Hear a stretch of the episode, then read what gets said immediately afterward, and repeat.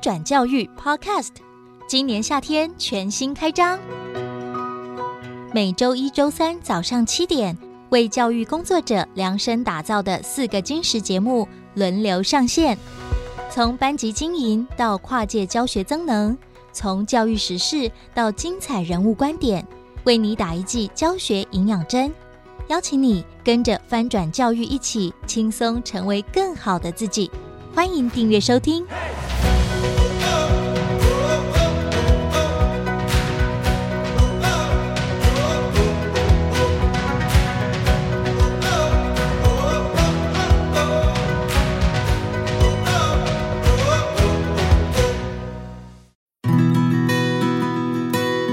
总编辑会客室，精彩人物观点，深度交流访谈，邀请你一起来听故事。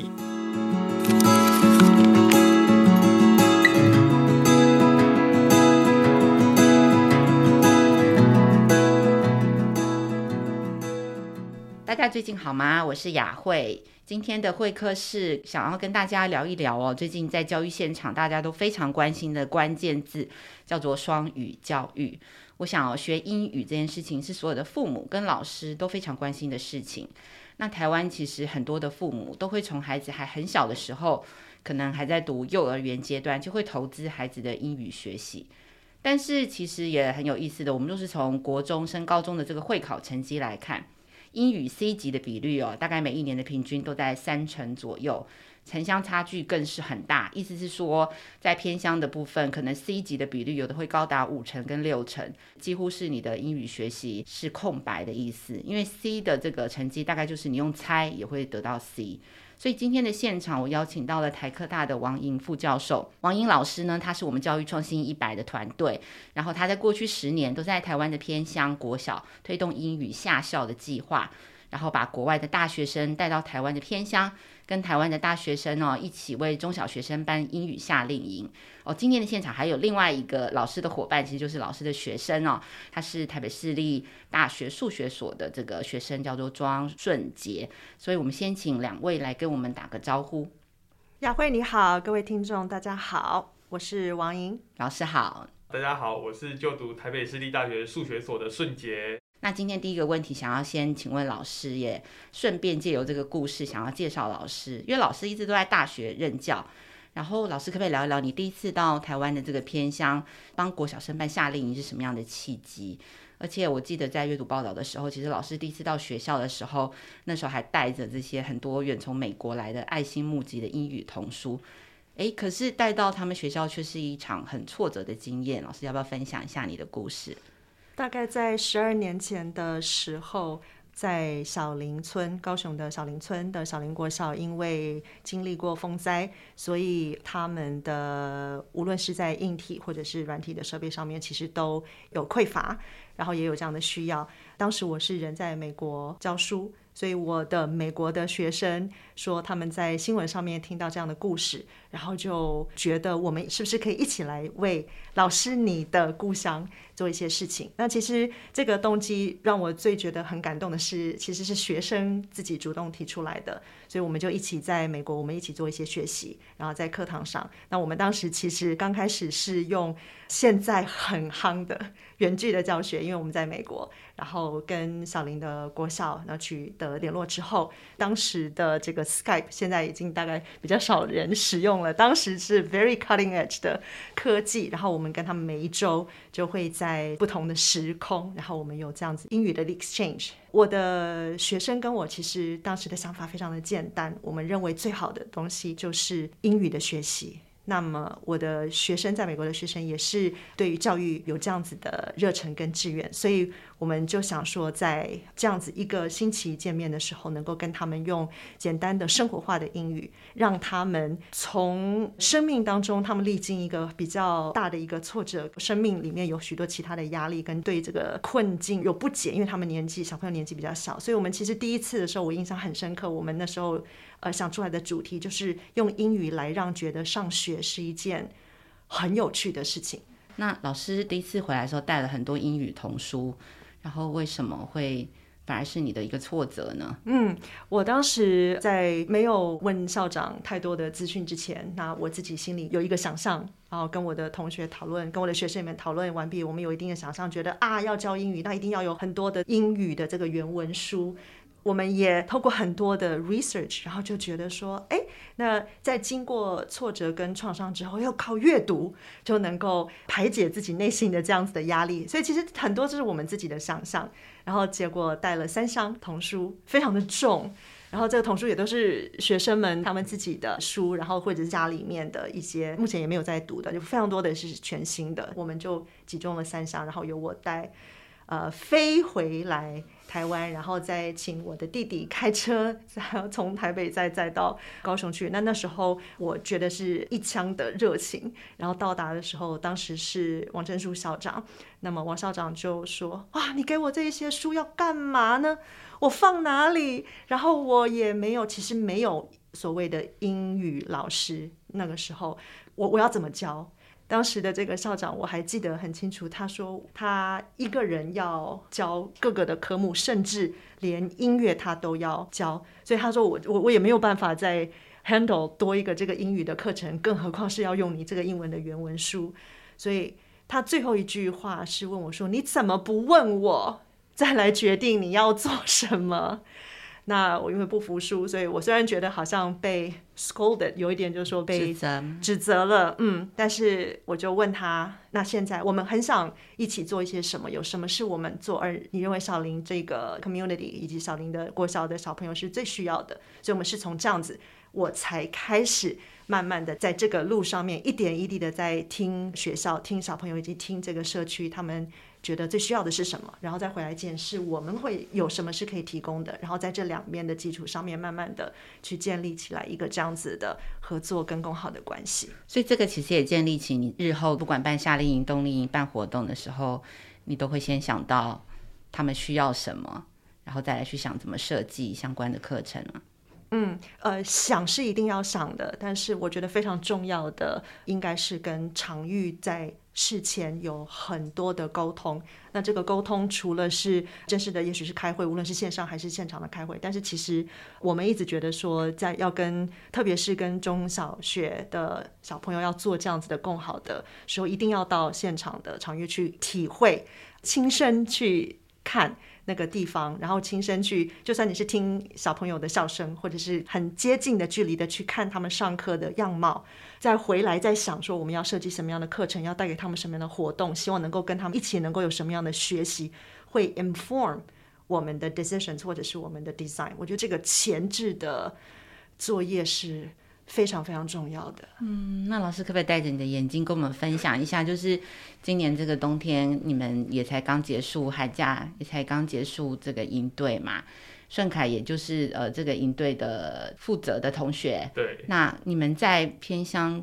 就是这是在去的这个国小，你们看到什么？你们觉得疫情对于现在国小的教育现场有一些什么样的影响？这样子。呃，是我是透过比赛获得了这个跟。台中大甲德化国小合作的机会。那其实，在去之前，顺杰还有我们的团队的这个伙伴，有跟德化国小其实有进行过蛮多次的线上的会议。那顺杰可以稍微跟我们分享一下，就是这个会议，然后一直到后来，其实我们还一起去场看了很多次。嗯，哦，就是这一次其实冬令营是有办成的，然后真的是蛮幸运的，因为原本是去年暑假就要办了，但因为疫情的关系。呃，没办法，只好顺延到寒假这样子。那在暑假到寒假这个期间，其实的确像王英老师刚刚讲的，我们包括线上啊，或者是我们实际去场刊两次，我们也跟校长啊，还有老师们都是沟通过很多次，就是看我们的课程要怎么进行调整或者是修改。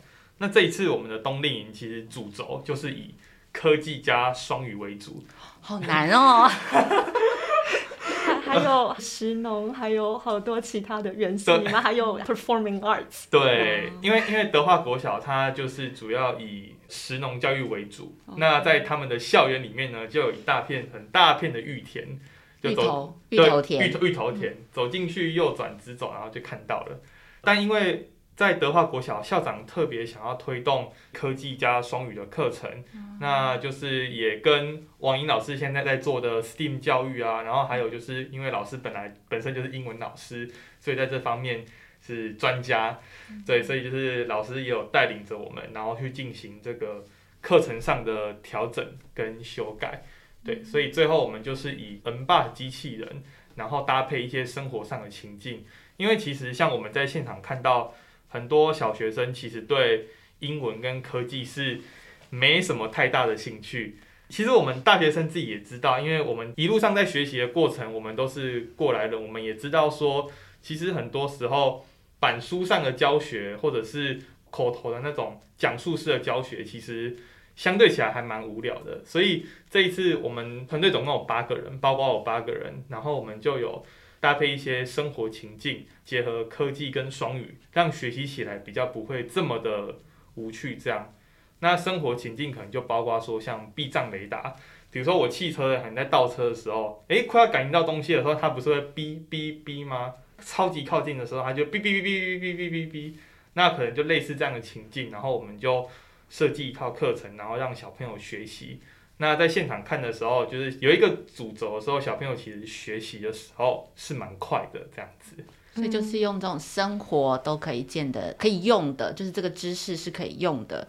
这个为核心来设计课程，这样是是是，当然。嗯，我其实，在那个设计上面，它的层次非常的多，而且里面要经历的这些更新或者是更改，其实蛮复杂的。对。那顺杰跟跟他的团队，然后加上我们，其实，在跟校长还有他们的老师在讨论之后，我们其实自己有很多的，我们也有很多的想象。我一直记得一刚开始的时候，我们甚至有想说，要让 M-Bot 能够在芋头的田里面对走，走。呃，光是这一件事情，其实我们在线上的。那个前置的筹备会议就讲了非常多次，我们其实自己有好多好多的 imagination，然后觉得哦，好好兴奋哦，是 m p a 可以在芋头田里边走，然后可不可以洒水呢？可不可以呃做一些 什么其他的？其实这个过程是从很多很美好的想象，然后到一点一滴去说。哦、，That's impossible. That's too expensive. 有很多现实面的，然后要一点一滴的在忍痛，也不能说是忍痛割爱，但是让它更贴近。呃，无论是在现况，无论是在我们的经费，或甚至是在小朋友他喜欢的、能够专注的这样子的一个情境的设计，所以后来他们加入了那个表演的艺术，把所有的课程串在一起，让 M-Bot 也跟小朋友一起在有表演。然后有那个呃戏剧，对，对，一整年下来，从去年开始，我们的想象其实已经有一段距离，但是那是一个很美好的距离，是一个很辛苦，但是我认为是一个非常美丽的一个过程。嗯，那这个我其实也会想要接着问，就是说，因为老师之前的团队也是我们教育创新一百的团队嘛，所以其实老师我相信像这样子的课程设计带到这个中小学的现场，其实对学生来讲也是一个很不一样的学习。那这样子很不一样的力量都加入这个教育现场，其实作为创新的一个推动，你觉得，呃，它分两个层次，这这对大学生有什么样的学习？那这对小学生有什么样的学习？呃，现在的大学生跟 我那个年代其实是非常的不一样，他们也很幸运，能够在非常多元。而且很活泼，也真的是很生动的真实的情境之下，那么现在的老师啦、教授都会尽量的用 a project base 或者是等等其他比较有创意的以及 hands on 的这种 experience 或是 projects，把 knowledge or information 这些东西把它 package 包装在一起，所以大学生其实他可以真实的去尝试他们在教室里面所获得的资讯。那当然，很多其实很多资讯也不一定是教师或者是教授给的，那或他们整个也许在网上或者也许是同台之间互相的学习，他能够在呃一个这样子设计过的 project 里面可以去 hands on 的去实作应用他的所学。对，然后其实其实这中间像我们刚刚形容的。呃，有很多这个 frustration frustration，就也会有一些呃苦恼，也会有一些没有达到的地方。但是我觉得这是最贴近真实社会以及真实人生的面向，所以我觉得能够让大学生在这样的时间就能够体会到这样子的工作的经历，是非常的难得。这个这个我补充一下哈，因为我我本身也是大学，然后就开始当志工，然后起身的。虽然说现在已经研究生，不是大学生了，不过其实就像刚刚老师讲的，其实。因为我们在学习东西的时候，嗯，有时候我们就是诶，可能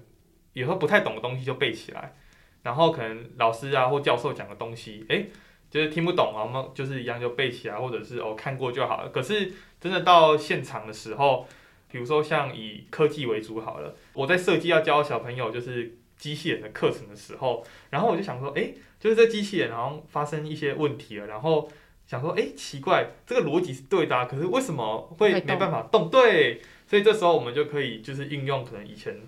就是记忆中的所学，然后去 debug 它，然后最后动起来。这样子的话，其实对我来说，嗯，对我来说意义蛮深远的，因为我可以去应用我的所学，然后我也知道说，哦，原来就是这个社会上或者是。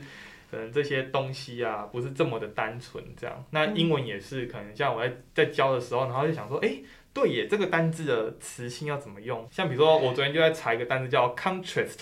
就是相反的，可是我我知道这个单字的意思叫相反的，可是我想说，哎、欸，对耶，这单字要怎么弄啊？如果我真的要跟别人聊天的时候，嗯、对，就它是形容词还是名词？前面要不要加 be 动词？对，我昨天就在，我真的很认真在查，对，所以我觉得就是能够应用所学在场域里面，我觉得是一件很幸运的事情。嗯，就是可以把自己用过去的知识真的用出来，去试验它，这样子。嗯、对。台湾科技大学是一个非常重视应用跟实用的一个学术的一个这样的环境，所以其实像刚刚顺杰他讲的同一个方面，就我们不论是在英语、英文，或者是在专业的科目上面，他能够在真实的环境之中去 apply 去应用它，对。老师来讲也是 very exciting，就是我们也需要动力，我们也需要觉得我的这个教书的这一块人生是非常有趣味的。那能够跟同学一起，年轻的同学，然后跟他们一起去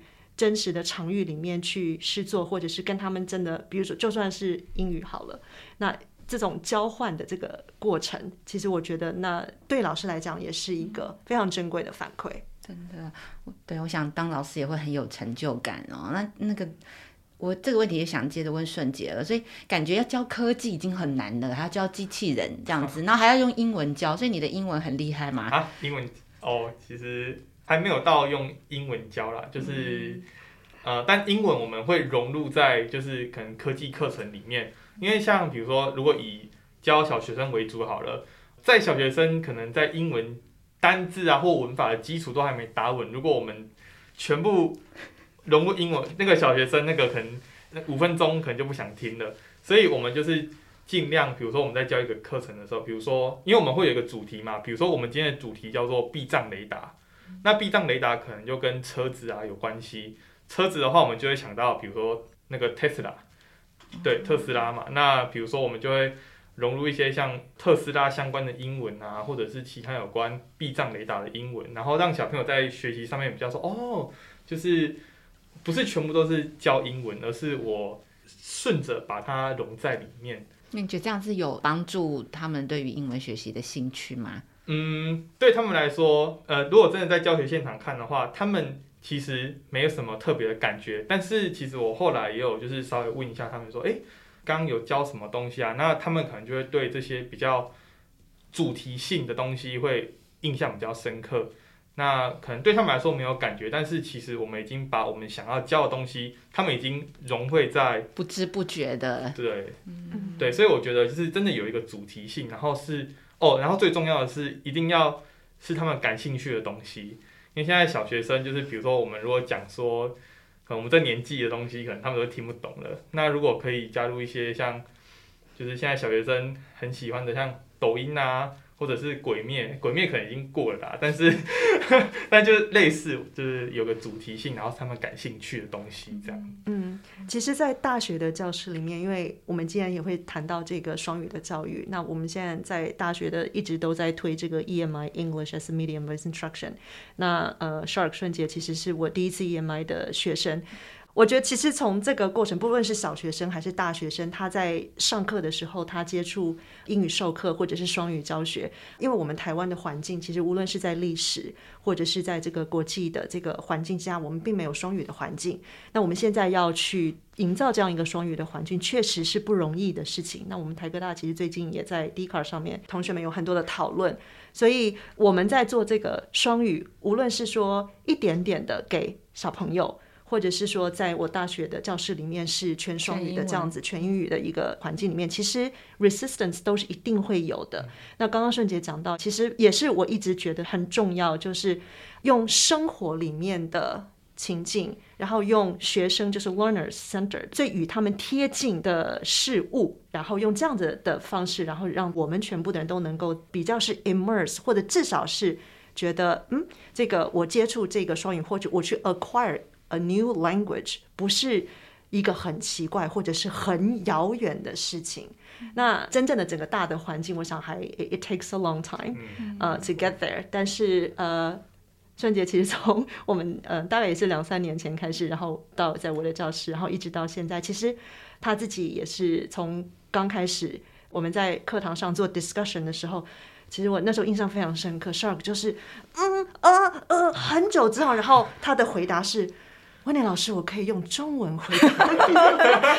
我在我永远都不会忘记那一句话，那一句话开启我们很长的合作的这个缘分。那一直到后来，无论是英语的上校还是其实都有 international students、exchange student，嗯、um,，as your partners。对。所以他其实，在中间有很多的体会，然后他一直都会在这上面。其实他就会变成说，是一个内化成一个 motivation，就是一个动力。对，到现在呃，为什么？那瞬间，你你在那样的状况之下，你为什么敢去修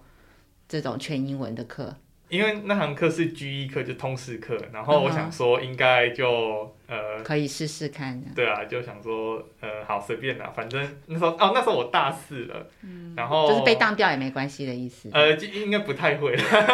就就那时候也想说哦全英文哦，那应该可以挑战看看吧。嗯，然后就我发现就是因为王丽老师很喜欢 Q 人，然后我发现好像都蛮喜欢 Q 到我的，然后然后可是我。我不会讲英文啊，我会听，可是哎、欸，好像听也听不太懂，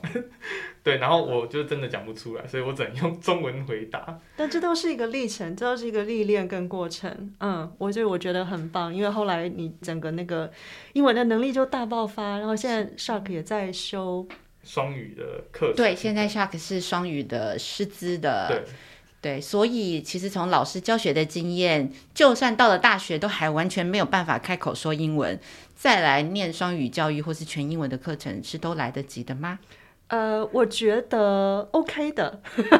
哦，就是我觉得刚就是老师跟那个主播刚刚讲到一个很重要，就是动机很重要。因为我参加就是王莹老师的英语的下校的课程，然后就是很多我的 partners 就是都是外国人嘛，那。外国人就要一定要讲英文，可是讲不出来，我就觉得好像不太 OK。我那时候才发现说，原来英语是一个很生活化的东西，所以后来我就自己去买那种英文的线上课程，然后就是跟外国老师聊天，然后才发现说，哦，就是原来从聊天的当中学英文其实是蛮快的，因为那是最最生活化的英文，然后你也比较知道说哪边的文法错啊，或者是老师也会帮你纠正。所以就是，但我也不会说自己的英文到特别好，但是至少我敢说，我现在遇到外国人，我是不会紧张的。所以其实动机才是核心，只要你没有放弃，都还都还来得及。对，一定的。对，对，所以我们今天这个也是双语节目哦。那老师今天可不可以好好的帮我们介绍这个词？EMI 是 English as Medium of Instruction，就是以英语作为授课媒介的方式。哦，好，所以大家今天学到这个单字、嗯、EMI，这就是现在在大学里头的全英文的课程，就是就叫做 EMI 课程这样子。是的，OK，好，那今天还有那个呃最后一个问题，一直我没有写在访纲上，可是我想跟老师聊一下，就是因为其实老师其实真的老老师本业是台科大的老师，可是老师其实呃做了很多这个偏乡的应对的这个活动，像像台科大的这个。USR 就是大学社会责任计划，其实也很多是老师在做。那所以老师会投入很多力气在做这个事情，是好像跟老师您的父亲有关系。就是老师的父亲其实以前是阳明教养院的院长，所以老师其实好像从小就是会看着父亲的身影这是不是对你现在在做这些事情有些影响呢？嗯，父亲的对我的影响很大。小的时候，我印象很深刻，他一直会跟我说，其实我有很多的兄弟姐妹，他们都也是姓王，也跟我一样是单名。我到我爸爸的阳明教养院，呃，常常会要到上面去过夜，或者是去每逢佳节，我们其实都是要在山上过，因为所有的同仁、特教的老师以及阳明教养院的呃没有原生家庭的孩子院生，都会必须要在山上过节，所以我们在特别是在重要的日子，都会在山上跟我父亲。啊、呃，所以他会跟我介绍说啊，这是你的弟弟或者是你的姐姐，就是他们就是教养院里面对院生。那因为他们没有原生的家庭，所以都是我父亲的孩子，也就是我的兄弟姐妹。所以我其实，在比较小的时候，对这一个呃介绍不是很能够理解，但是呃，我想也是潜移默化，就是很多年，然后呃，看我父亲非常的投入。在孩子的教养，那特别是这些孩子，他们在认知或者是在发展上面，他们是比我们一般的人有更多的困难。我爸爸都是用各种的方式 去表达他对他们的这个关心跟关爱。那我也觉得这个从中间获得的满足是很难用言语去形容。所以这我父亲。一生都是投注在这个特教这里面。那我跟看着他从阳明教养院创院，然后一直到他退休，也是在阳明教养院退休。所以这整个他的这个人生，然后我从当中也学到很多很多他的身教。所以我也很喜欢跟孩子们相处，然后觉得从他们的身上真的是有 very very positive and happiness，就是 positive 的 energy and and a lot of good vibe 从孩子的身上看到希望，虽然这个 sounds very cliche，但是 是真的是这样，所以我很感谢我的父亲，他也是我的我的 hero，我的英雄。嗯，OK，非常谢谢老师哦，就是其实可以看到老师的这个。活力，然后老师自己也从投入这些事情，自己也获得很多的能量，而且其实也很有趣哦。老师刚刚其实也分享，在教育创新一百那天我们的共创会上，老师也遇到这个他们今年服务团队的老师，而且这个老师居然还是老师以前在带营队时候的学生哦，就是很多这样子的连接会串起来这样子。那今天非常开心，我们现场今天邀请了两位呃王颖老师跟这个未来的老师哦 Sharp 来到我们现场跟大家分享他们教育创新的故事事。那可能要进来会跟大家说个拜拜了，拜拜，拜拜。OK，好，那非常感谢大家今天收听总编辑会客室，我是雅慧，亲子天下 Podcast，周一到周六谈教育、聊生活，开启美好新关系。欢迎订阅收听哦，Apple Podcast、Spotify，请给我们五星的评价。你想要听什么样的节目？欢迎大家来许愿池给我们回馈。我们下次见。